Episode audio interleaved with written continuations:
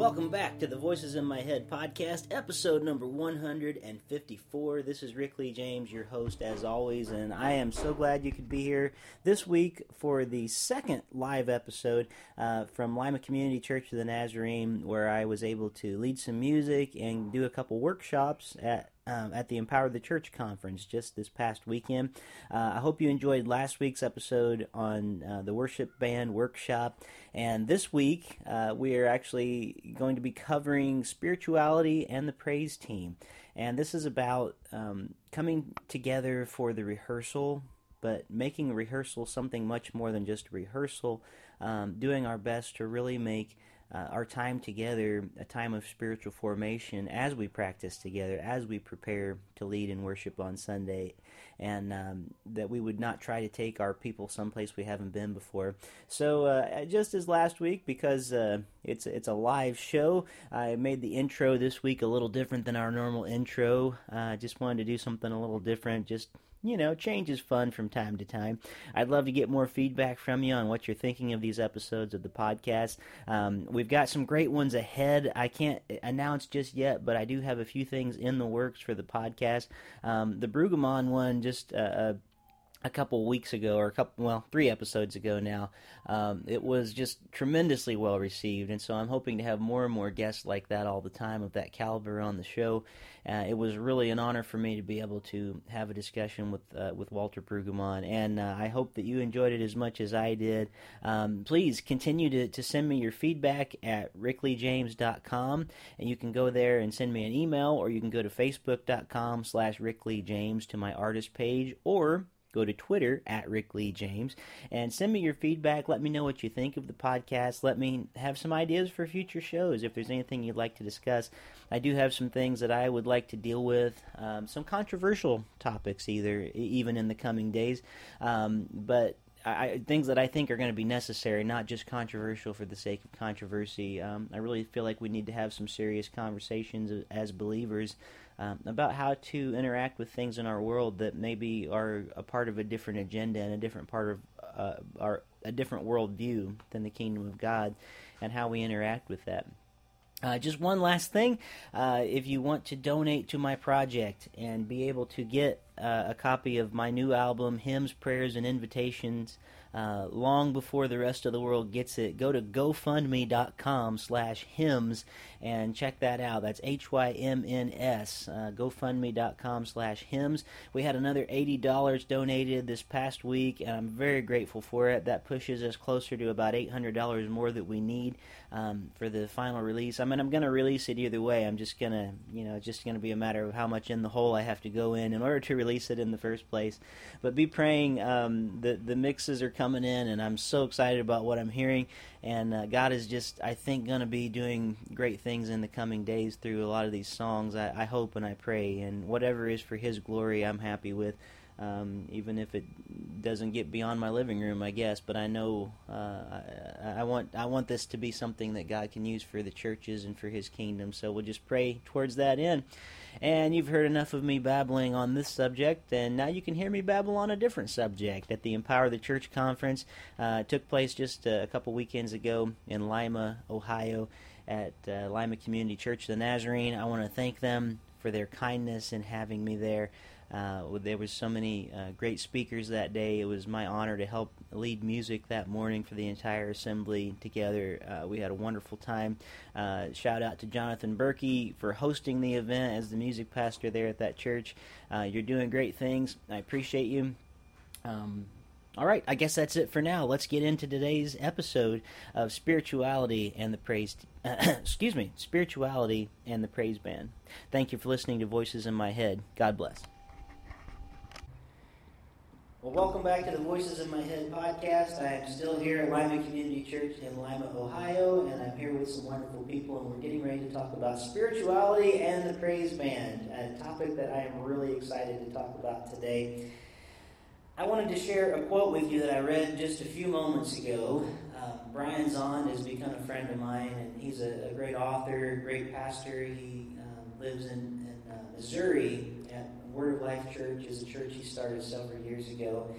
And he has sort of been a mentor from afar to me. Just a few minutes ago, he posted this on Twitter, and I think it has a lot to do with what we're going to be talking about today. He said, In the age of weapons of mass distraction, sitting silently with Jesus without agenda for 10 minutes is almost a heroic act. and I love that. Sitting silently with Jesus without agenda for 10 minutes is almost a heroic act in our society. So, we're going to be focusing on some spiritual formation things today with the praise band, which is a very difficult thing. And I'm going to start out by talking about a calling. It starts with a calling, okay? I felt a call to ministry at a pretty early age. I know I was 15 when I accepted a call into ministry. I assumed it was some sort of music ministry, but honestly, when I went to the altar and prayed in that little country church in Dixon, Tennessee, I went with the expectation because my life was so into music at that time, and I was so into playing guitar. I didn't want to do anything but play guitar. I knew I was going to be a great like country guitarist in a band in Nashville, and that's all I wanted to do with my life.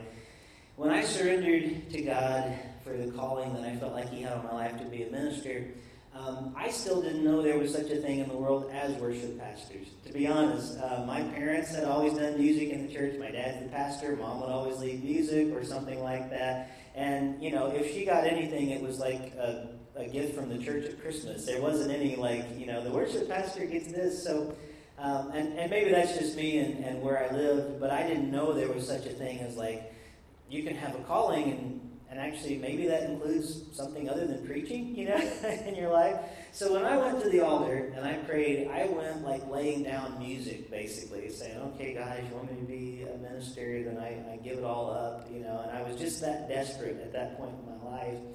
And i felt this sense of god saying to me i don't want you to give it up. I want you to use it and and and i'm i'm very grateful that in some mode along the way throughout the years music has been a part of my calling but in spite of what we might think, and I do love to preach too, and I'm an ordained elder in the Church of the Nazarene, so preaching's part of it. But music is is where I live. You know, it's just where I thrive. It's where I feel God's joy. You know, whenever I'm doing it, I think a lot of you probably are in that same mode. Just out of curiosity, are you all uh, music leaders in your church? Or you help with the band in some way? Most okay, good. Um, so we, we have this calling, a lot of us, and I, I, think all of us on some level, if we're doing it, we probably at least feel at least some sort of a calling to what we're doing, whether we're in a paid position or not. Uh, otherwise, why would you do this crazy thing, you know?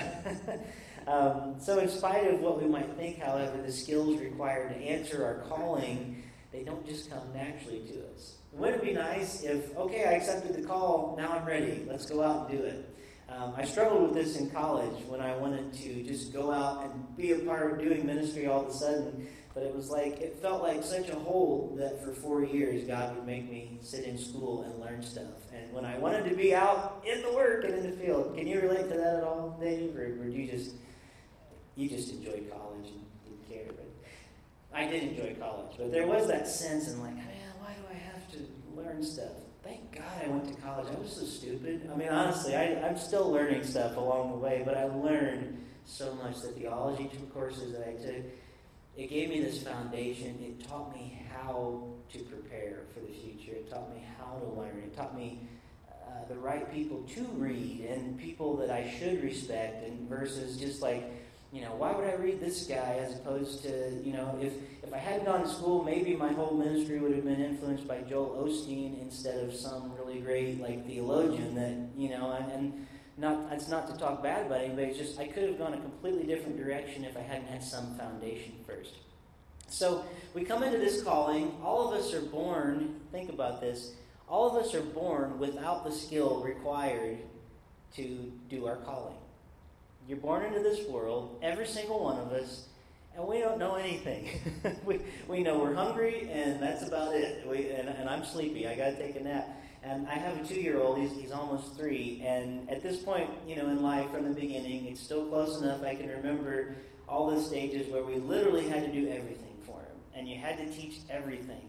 And I still have to do a lot for him, but there's less and less all the time that I have to do. Now I'm starting to ask him, okay, bring your dish to the sink, you know, and, and you know, pick up your fork. And no, no, don't use your fingers, use your fork, and he'll do it, things like that. And so he's getting the skills. Um, just getting him to blow was a difficult thing. You know, like when, you, when you're little and you have like a whistle or a harmonica or something and you're kind of like, here, just blow. And you put it in his mouth and he just goes, you know, he doesn't do it and he's not watching. Well, we're finally at the point he's starting to understand simple things like that. So nobody comes out of the womb with the skills required for the thing that they are being called to do. Uh, it's, it's not true in any area of our life that we just have a calling to do something and then we can go ahead and start doing it. Engineers have to go to school, scientists have to go to school, pastors have to go to school. Well, some of them go to school. Hopefully, more of them do in the future. Um, this is especially true of musicians, even with, nat- with natural talent. And there are a lot of people with natural talent. There really are. They can sit down, some people at a piano, um, and very few people are like, you know, prodigies. Little kids will sit down and just do a tune out right away and they can just hear it. But even them, they have to hone that craft. They have to really learn that skill. They have to really um, work hard at it. Uh, and, and my guitar teacher actually told me when I started playing, he said, he said, you, and I didn't know how to take it at first. He said, you don't have a lot of talent, Rick. And I was like, thanks, I appreciate that. he said, and by the way, this is after I had learned quite a lot and become kind of accomplished on guitar. And he said, You don't have a lot of talent. You work really hard. And because you work really hard, you're actually better than a lot of people with a lot of natural skill because they just kind of get lazy with it and never really like go after it like they should. And I, in the years that have gone by, I found that to be very true. I don't know that I'm the most talented person around, but I worked really hard at it, and I, I think it's made me better at my calling because of it. So if you've ever learned to play an instrument, uh, and you know it's all about practice. Do we have instrumentalists in here? Just raise a hand. Mostly just vocalists. Okay, we've got a couple instrumentalists. That's good. So you know if you're, and it, this applies actually to vocal exercises too, and I'm going to get into that in just a second. But when we start playing, this is my kind of personal story in a nutshell, and then we're gonna, we are getting into the spirituality of things here, believe it or not. If you've ever really learned to play an instrument, you know it's all about practice. I can remember sitting in my room with my guitar on my lap and a Mel Bay guitar method book uh, on a music stand in front of me, like this one I have here, and just mechanically playing the C chord. And, and let me grab a guitar. I'll, I'll even show you this for instance here today.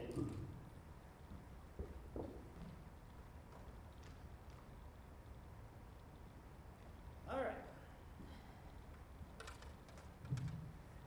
So I get that, that Mel Bay core book that uh, seems like every guitarist at one point or another has had to play and I'm trying to play the C chord, and it doesn't sound like this right away. It sounds more like, you know, and occasionally I hit a right note, and I'm like, yeah, you know. And then you have that dumb song that's in every single book that, oh wait, it's a rod. Yeah. Hot cross buns or three blind mice or whatever you have. And so you don't start out overnight doing.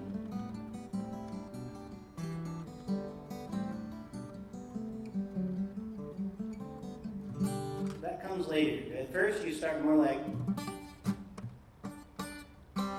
You know, and it just doesn't sound good to anybody. It doesn't sound like music to your ears.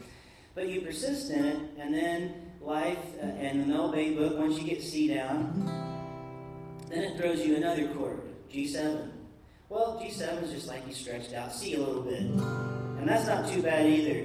And you think, hey, then comes switching. That's harder. You got to switch from one chord to the next. So it goes from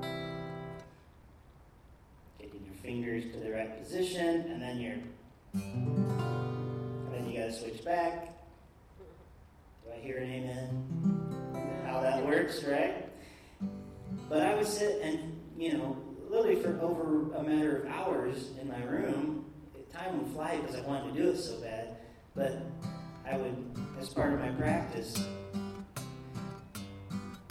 back and forth, back and forth. And it seems so elementary to me now, but at the time it was like, oh, I'm getting faster.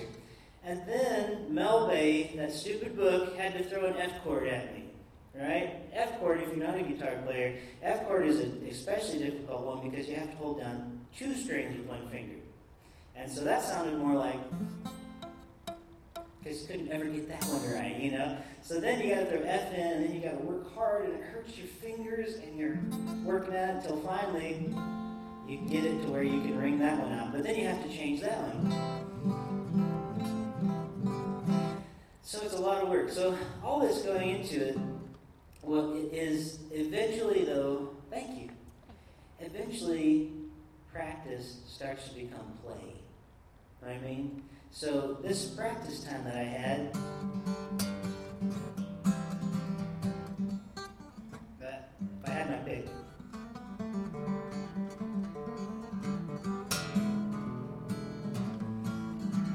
And then it just becomes, you know, like second nature. You're just having fun with it, and somebody will go, hey, you want to jam? And you're like, yeah.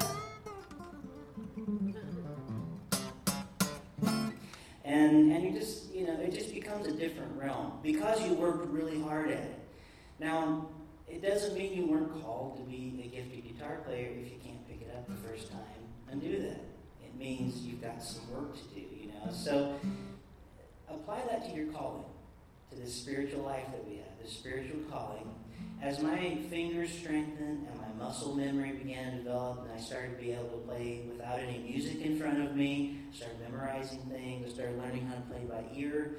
Um, it seemed like such a triumph for me when I was finally able to start playing in church, you know, and, start, and I think I started like playing bass guitar in church because I wasn't quite ready yet. So you know, you're doing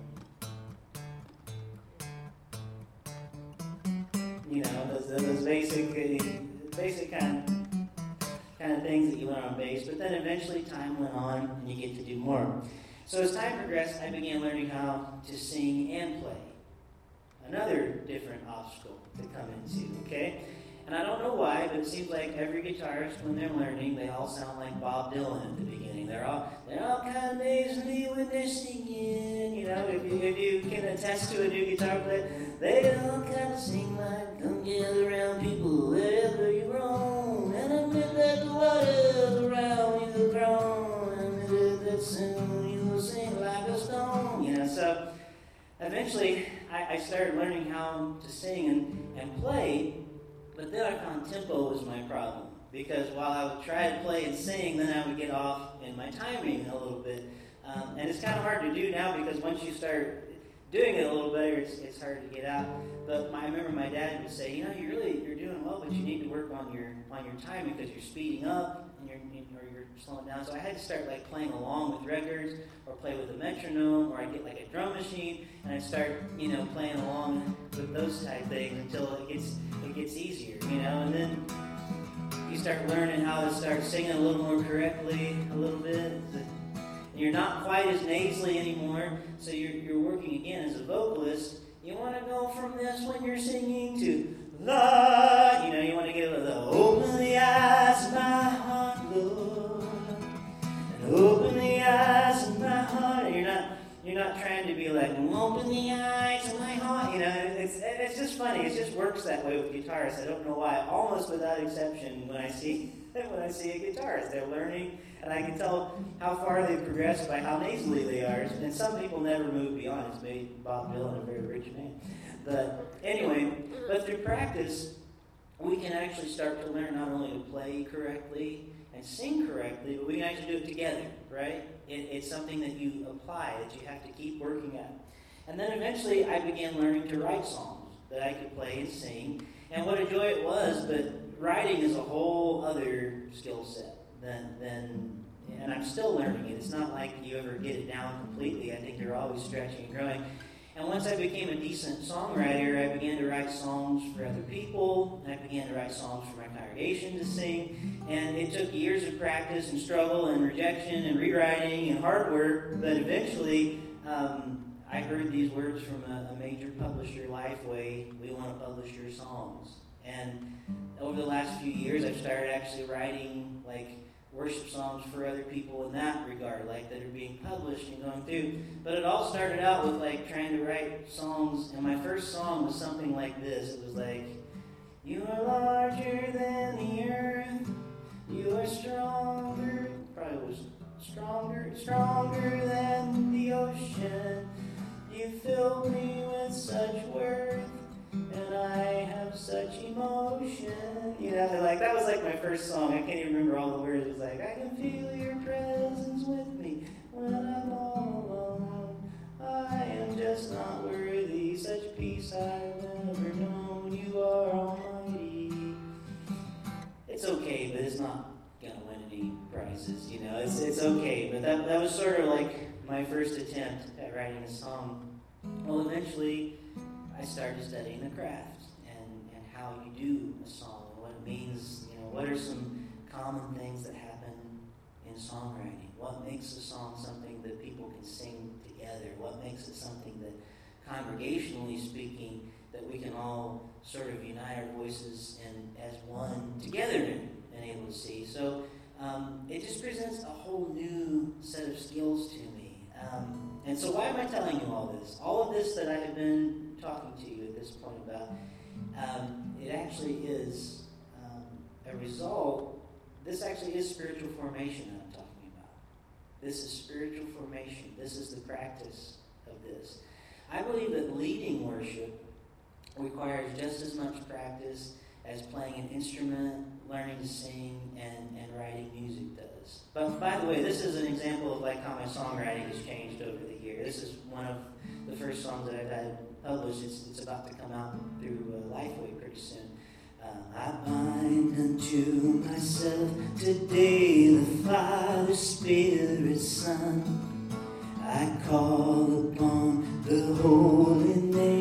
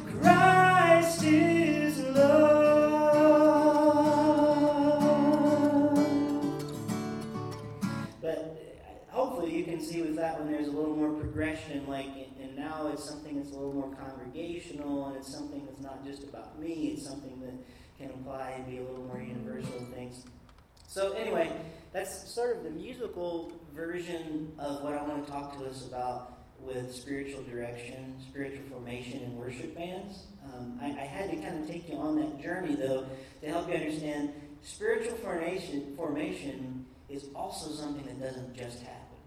And it's also it's something that doesn't just happen in our praise teams, and it doesn't just happen in our practice time. As nice as that would be. I'm going to set this over here. This is not my guitar. I don't want it to get hurt. Um, so I believe that, that leading worship requires as much practice as playing an instrument, and learn as also as learning to sing, learning to write does. This goes not only for our worship leaders, but I think our people on our team also need help in this. So, in order to do our calling well, it requires practice. And so, as the leader of a worship team in a church, I have found that one of my most challenging tasks is not just teaching the congregation to sing, but teaching the musicians to really worship as well. And, and, and I, I have a little bit of trepidation doing this because Missy sings on our team, and she can tell you if we actually do this or not at church. But I became convicted a few years ago uh, because I, I felt like all right, we're finally getting to the point where our songs are starting to sound good. We're finally starting to play together. But I don't feel like we're doing anything of real value in our practice times other than just getting the notes right. And I started feeling like we're not really connecting with God, and maybe we're not even connecting with the songs we're singing, even if we're singing them well and playing them well. And so I started making a real effort to try to lead those times of practice and make them very intentional in that they are just as much a part of our formation during the week spiritually as times that we do on our own. So I have felt the strain of making rehearsal times with our musicians worshipful experiences. And if you've ever tried that, you probably felt that strain too. It doesn't just happen. We wish it would happen. And I really want us to sound great when we're leading on Sunday morning, but more than that, I long for us to be lead worshipers, to take people where we have been and, and uh, allow God to just use us for that purpose. Um, if we could learn to experience God in our rehearsals, then I think it may make a real difference in how we translate that into our service times. um, if in our practice times we can enter fully into the presence of God, maybe we can do that on Sunday morning with our people, you know. But it's it's kind of impossible to go to some place we haven't been together. Um, so, is there a way to rehearse this? That's the question that we're probably all asking coming to this today. Is there a way to practice the presence of God in our times of rehearsal? And I believe the answer is yes, but it will take what's the word we've been focusing on? Starts with a P, ends with an E. Practice. right? Uh, this on our parts, on all of our parts, I think it requires a little bit of practice, a little bit of a rehearsal. So this is sort of a practice of practice, let's put it that way. Um, there really isn't an instruction manual on how to do this unless you want to count like the, the early church fathers and prayer books and things like that that we have at our disposal. So I'm only able to give you ideas that have been helpful for me as a worship leader. There, I mean, I'm certain you probably have things you could offer to me as well, um, and you could probably teach me. But these are just some things that I have, have learned. Um, I certainly don't think our rehearsals are where I want them to be yet, but I think we're getting there. I mean, I think we're getting closer each time. I don't know that we'll ever get there, but I, I want to be a part of, of striving to do more of this. So, first thing, this is probably so obvious, but we can set the tone with prayer. Prayer is, there's no such thing as a little prayer. Let's put it that way. Will you start with a little prayer as we begin? You know, as people will say, Can you pray real quick for us so we can eat? Can you do this? I don't think there's such a thing as a little prayer. I think that prayer, if it's done correctly, and I think there are ways of doing it incorrectly, if we're talking about Christian prayer, um, I think prayer is very formative. It's very transformative. Uh, let me give you a story. I, I, wrote this story in an article for Worship Leader magazine a few years ago, and it, it's still, I think, my most passed around. It's maybe the, the only good thing I've ever done in life. Who knows? But it's think it turned out to be a pretty good illustration of this. Years ago, I uh, at, at breakfast in my home, I turned on the TV, and Billy Joel, you know Billy Joel, the piano man, play us a song, you the piano man. He was sitting at a piano being interviewed, and they were talking to him about various things that he does as a musician. At this point, he was very accomplished, very well known. I think he was even retired at this point. And they were asking him, you know, at this point in your life, what does it look like for you to sit down and make music? What does it look like to, to write? Because you're retired, do you still do a lot of writing? Because I know you're traveling. And he says, Well, I make it my priority every day to go down to my basement. Whenever it is I wake up, if I sleep in, that's fine. I don't have like a set regimen in time. But I make it my priority to go and sit at my piano for one hour every day in the morning. And he said, and I'll sit there, and sometimes that hour feels like seven hours because it just I feel uninspired and I don't have anything fresh coming out of me. I don't feel anything new, and it's just drudgery. And then I'll leave feeling kind of defeated, like it didn't work. but he said, but there's other days, and it happens more often than you would think. He said, where I sit there and within the first five minutes, it's like inspiration just hits from somewhere I don't know where it's coming from. And that hour that I've set aside will suddenly turn into two, three, four hours where it just seems like ideas are flowing and I'm just lost in something. And then this is what he said that really stuck out to me. And he said, And if I hadn't been there, I would have missed it. If I hadn't been there, I would have missed it. Now, bear in mind, Billy Joel at this point in his life is a very rich man. He doesn't need the money. He doesn't need to make more music, but there's something in him. And Billy Joel was an atheist, so I think it's funny that um, I, I, always say Billy Joel taught me how to pray. Uh, something hit me when I heard him say that. That's prayer. That's what prayer is. It's okay to have a little legalism when it comes to our practices of prayer together. As a leader, I think the number one thing that we can do for our musicians during our rehearsals is to set the tone by making time honestly for prayer.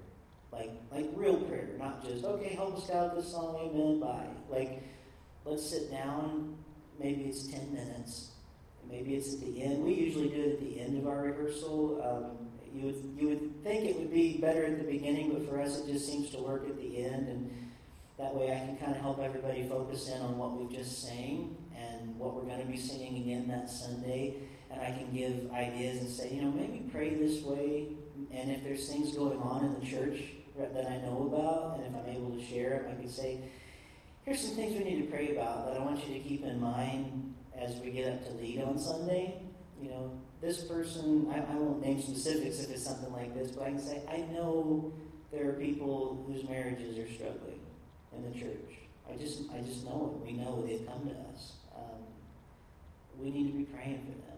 As we sing this song Sunday, bear in mind that everything we do is prayer. Or I might say, you know what, so and so, the report came back and it's cancer and it's bad.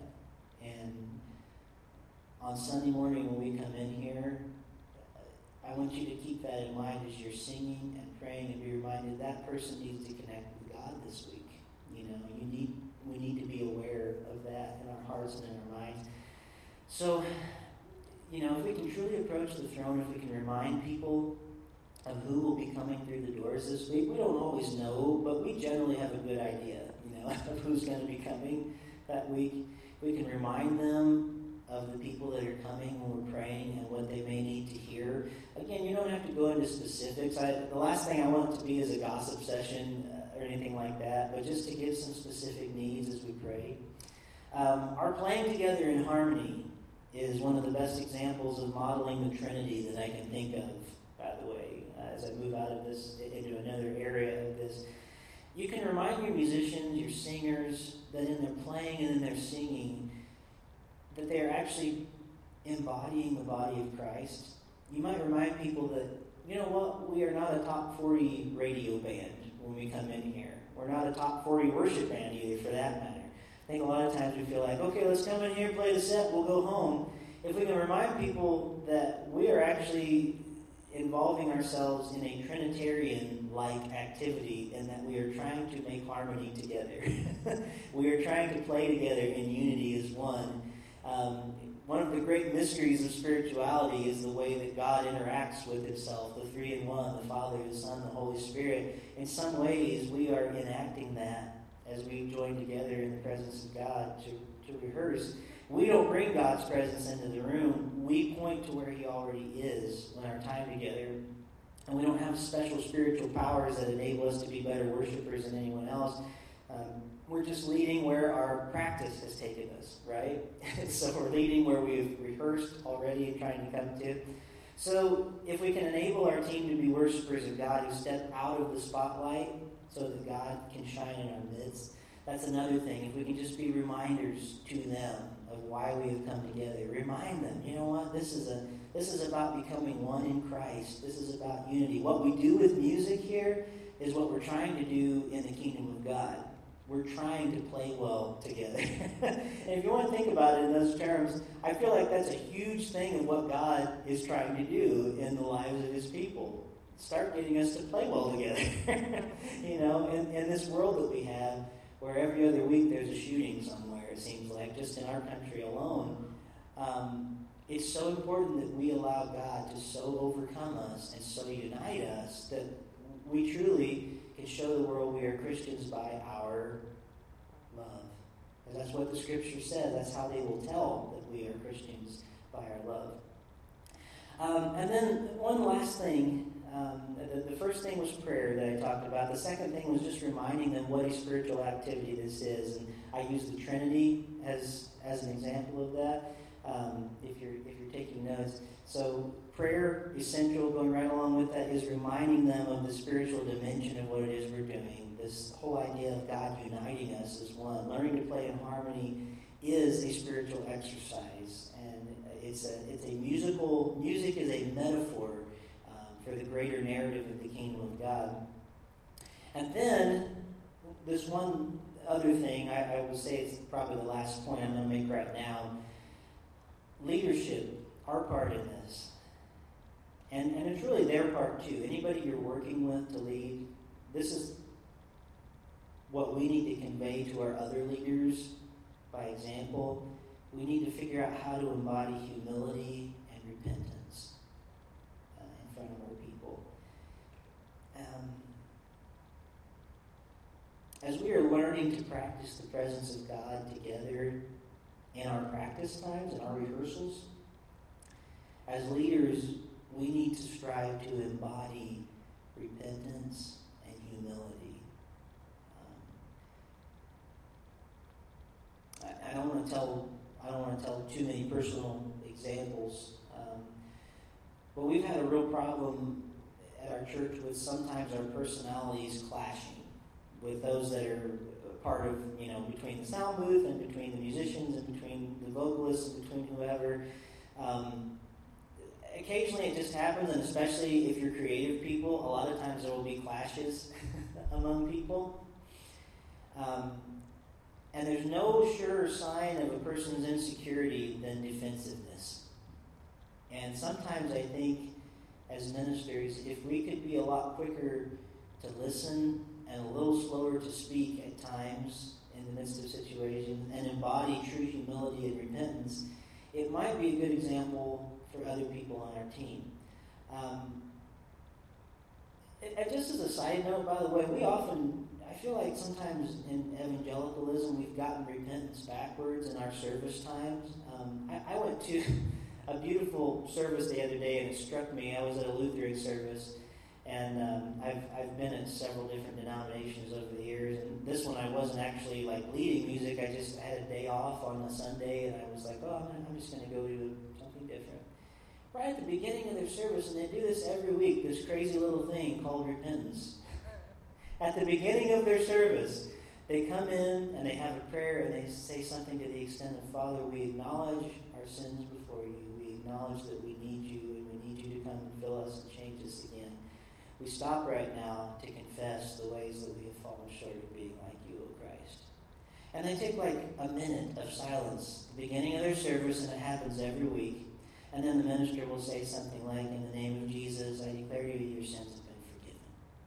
And then we start our worship. I mean, it's already worship when we come to it, but then we start singing music, and then we start. I'm like, wow, what a novel idea that we start with repentance and then we get to respond to that wonderful offer of forgiveness that we receive. You know, I feel like sometimes we relegate it to the end and then we're done and we go home and we haven't done anything with it. Like, what a beautiful thing if we'd start there.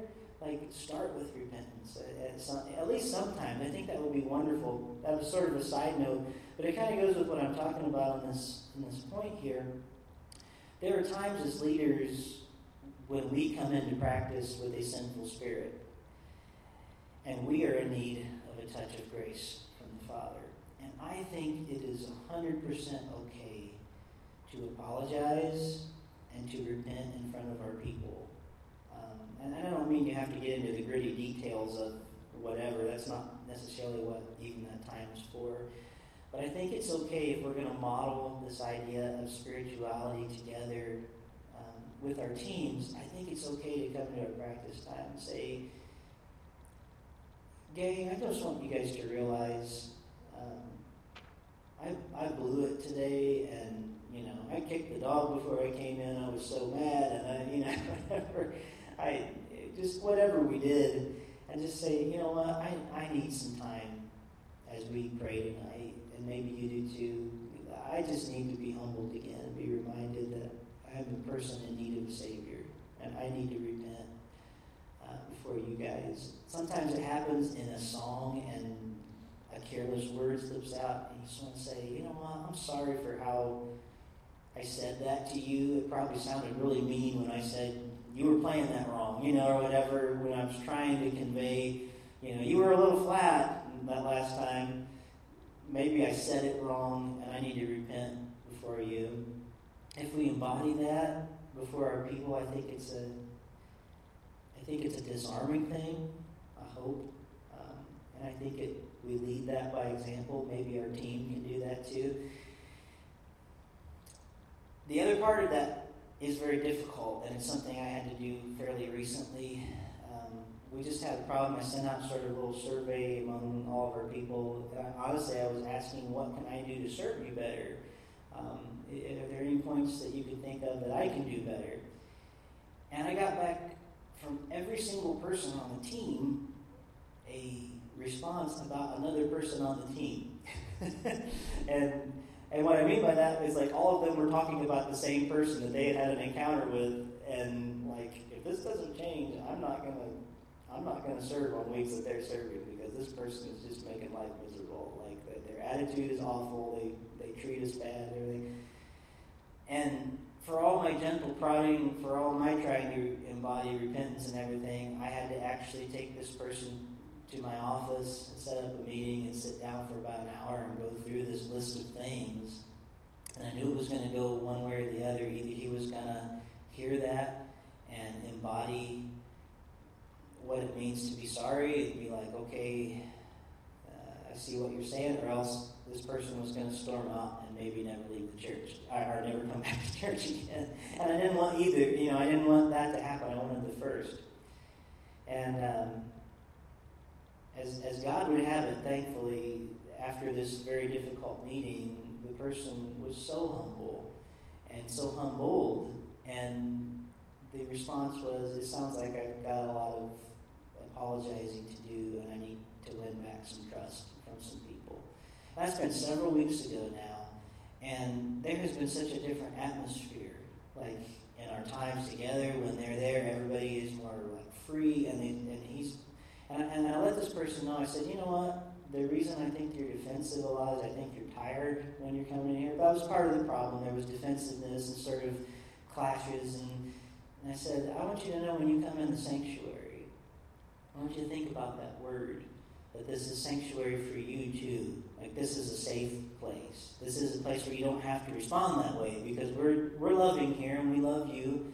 And so if we're asking you about something or we want you to do something, we're not asking because we want to attack you.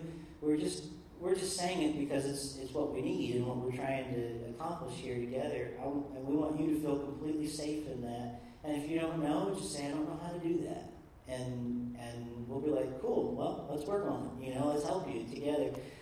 So all that is to say, sometimes we need to help our people repent too. and I don't know that that's the very difficult part of the job, but I think us embodying repentance and humility and helping others to have a chance to, to do that as well is is a very difficult but essential thing. Um, Okay, one, one last segment, and then I'd like to have some discussion if there's anything that you all want to discuss together. Um, first of all, let me encourage you because uh, I have been at the receiving end of loving Christian people who give backhanded compliments.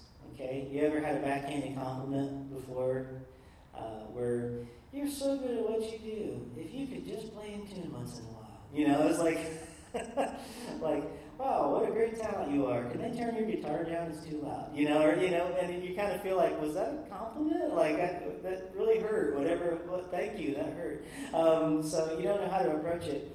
And sometimes people are just, you know, downright resistant and mean, and especially as song leaders, um, there's nothing that seems to divide people like a song. Or, you know, in the way that a song can unite people, a song can divide people too. it's really kind of funny how that all works together. But let me give you some encouragement today, and there is a spiritual dimension to this too, I believe.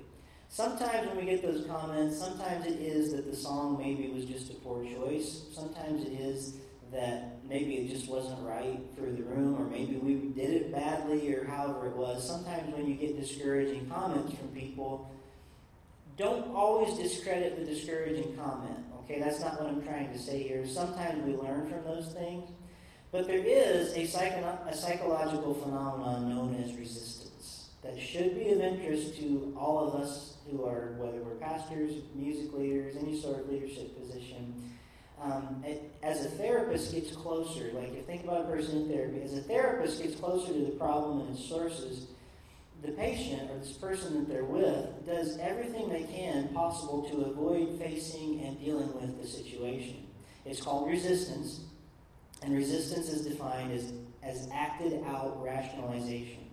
It's a pattern that blocks and impedes the process of therapy despite the patient's earnest motives to do well. So, this is a psychological phenomenon. A patient wants to do well, a person wants to do well in therapy, but they will lash out at their therapist and fight against every mode of getting to the problem because of this thing called resistance. Um, resistance in churches it often seems bothersome, and we often see it as an obstacle. but it may actually be the edge of a breakthrough. A psychologist will look at resistance uh, and it means that the therapy is touching something that the patient can't yet handle, but they also see resistance as a sign that the conversation has reached a place where there is some potentially productive things about to happen in the conversation. It's just the patient is so close to the edge of this painful thing that they've been avoiding, that they're not ready for, that they're lashing out, they're resisting, they're going against it. I think in church we feel this resistance and we go, ah, I want to quit. I'm going to leave. They don't like me. If we would look at it a little differently and say, you know what? It could be that this resistance is a good sign. Like, I, I know none of us ever do that. I don't do that. But what if, you know, where there's smoke, there's fire, and where there's resistance, there's sure to be anxiety and inner conflict and things coming from people. Um, so there's hostility, anger, disengagement, you know, avoidance, denial, blocking, and so forth. These are not necessarily failures on your part. Okay, if you're encountering that from people in your congregation, this could very well mean that you are about to have a breakthrough, and maybe it's time to start really praying hard in that situation. Now, sometimes people are just crabby pains and you know what. But at the other times, sometimes they really are at a place where God's about to do something really huge in their life, and they're just not ready to face that yet. Um, so this could be a sign that God's doing a great work among your people, and that the conversation is on the verge of actually being really productive. Um, so their presence of resistance shows that an individual is trying to protect themselves from the truth they aren't ready to handle. Um, and as Kierkegaard once said, the test of a good sermon, and I want you to apply this to a good song, okay? The test of a good sermon is not that you heard it, enjoyed it, and then went home to Sunday dinner. The test may be that you heard it and found yourself too sick at heart to eat anything afterwards. You need to hear that again? The test of a good sermon or song may be that you heard it and found yourself a little too sick at heart to eat anything because maybe God really spoke something to your heart that was like, oh, I need to change.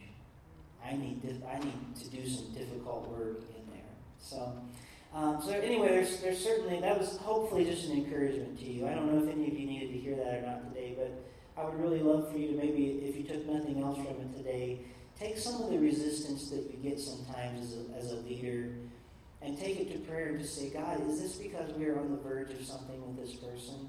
Like that person's nasty and they're mean and I'm having trouble dealing with them. But God, oh, what if we could? What if this is just the beginning of something really great? Now, to follow that story up, spirituality and the praise team. This person I talked to you about before, before I had this encounter with them, and had to go in and kind of go with this list of things, like I think God does with us. God has done that with me numerous times in my life, and said, "Here, we got to work on this." Um, that person now weeks later has been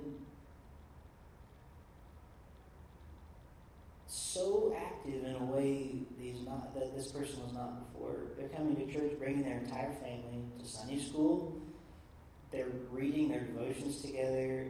Like every Saturday night, they're reading the Bible passage we're going to be studying the next day as a family for the first time in I don't know how long. I'm not saying it's all because of that one encounter, but there was an encounter that I had with this person, and it was like right after that, there was this turnaround and there was this change, and God really, it's like, it's like, wow, is that even the same person anymore? Like, it's, it's all it is to say. I think if we look at our spirituality in our practice times and our responsibility as a leader in the midst of those situations, and our task as leaders to maybe embody that and carry it out to people, um, we may find that God is really doing some some really wonderful things underneath so, questions, comments, things you have, things that you wished I'd covered that I haven't, or insights you have, please let's let's hear it, or,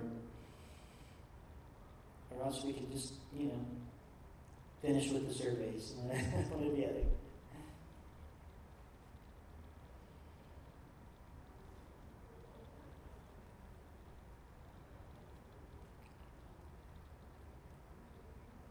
All right. Well, let me give you just a couple ideas and then we're going to do these surveys, okay?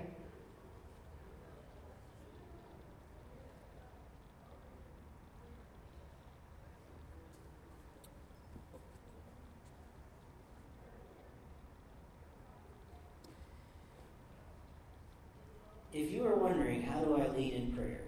Um, I just had a, a meeting. I was invited to this conference of like 10 of us who are leaders around the denomination um, at Olivet last week, and we were discussing what it means in the Nazarene church, um, what should worship look like, and, and how should we begin to have a common understanding together.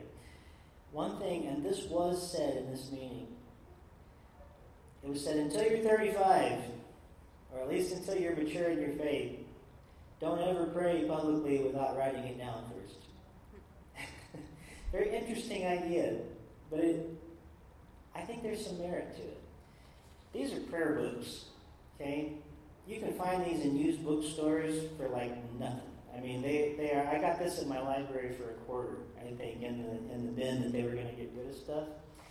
Um, this book of prayers, I will do things like this with my praise team when we come together because I want to make sure I'm praying about more than just, you know, thanks for the nice day, God, which is very important, and I, I do praise God today. But I want to, I want help to know how to pray um, in, in correct ways. So I'll grab a prayer book, and I might say something like this in our prayer time. Um, let me find one of my favorite ones in here.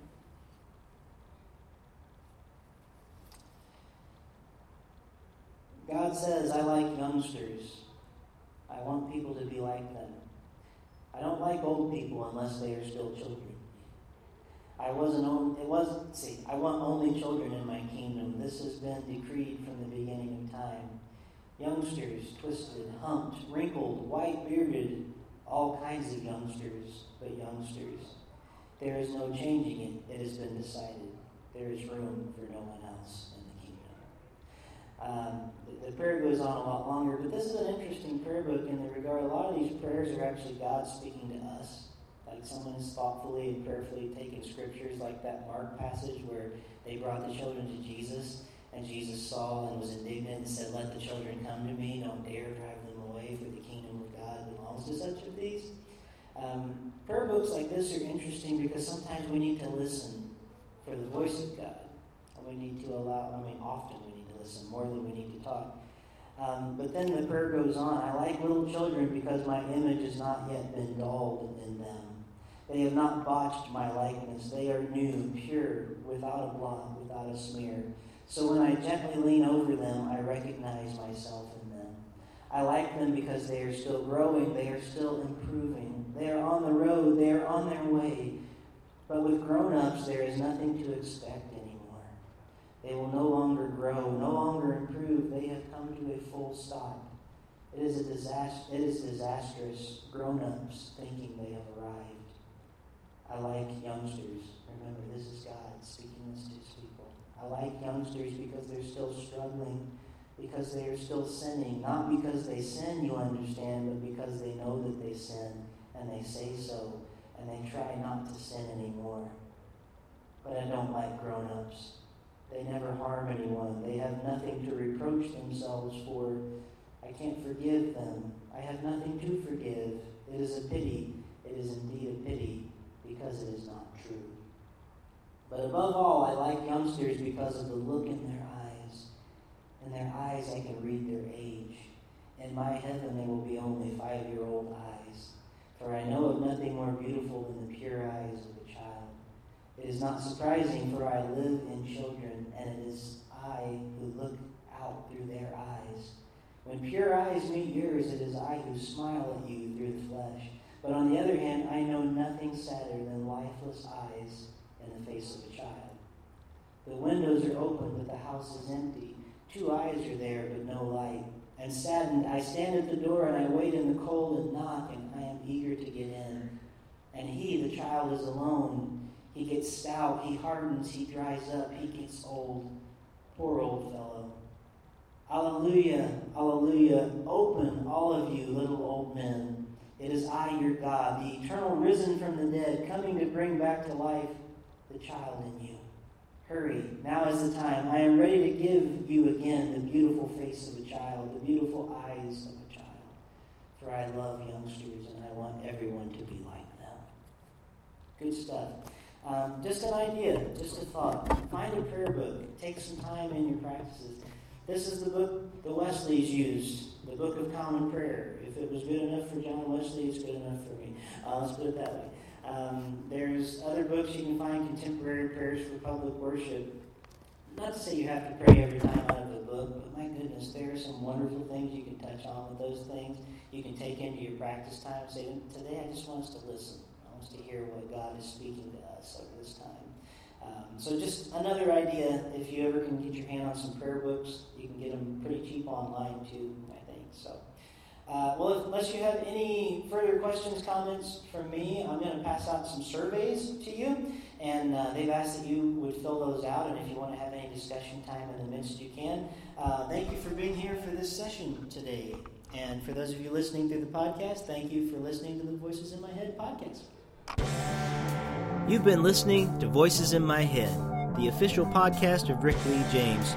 If you'd like to know more about me, my ministry, my music, my life, go to my website at rickleejames.com. And I'd love this to be a community experience, so if you call 937 505 0162, you can leave feedback you can give me suggestions for future shows.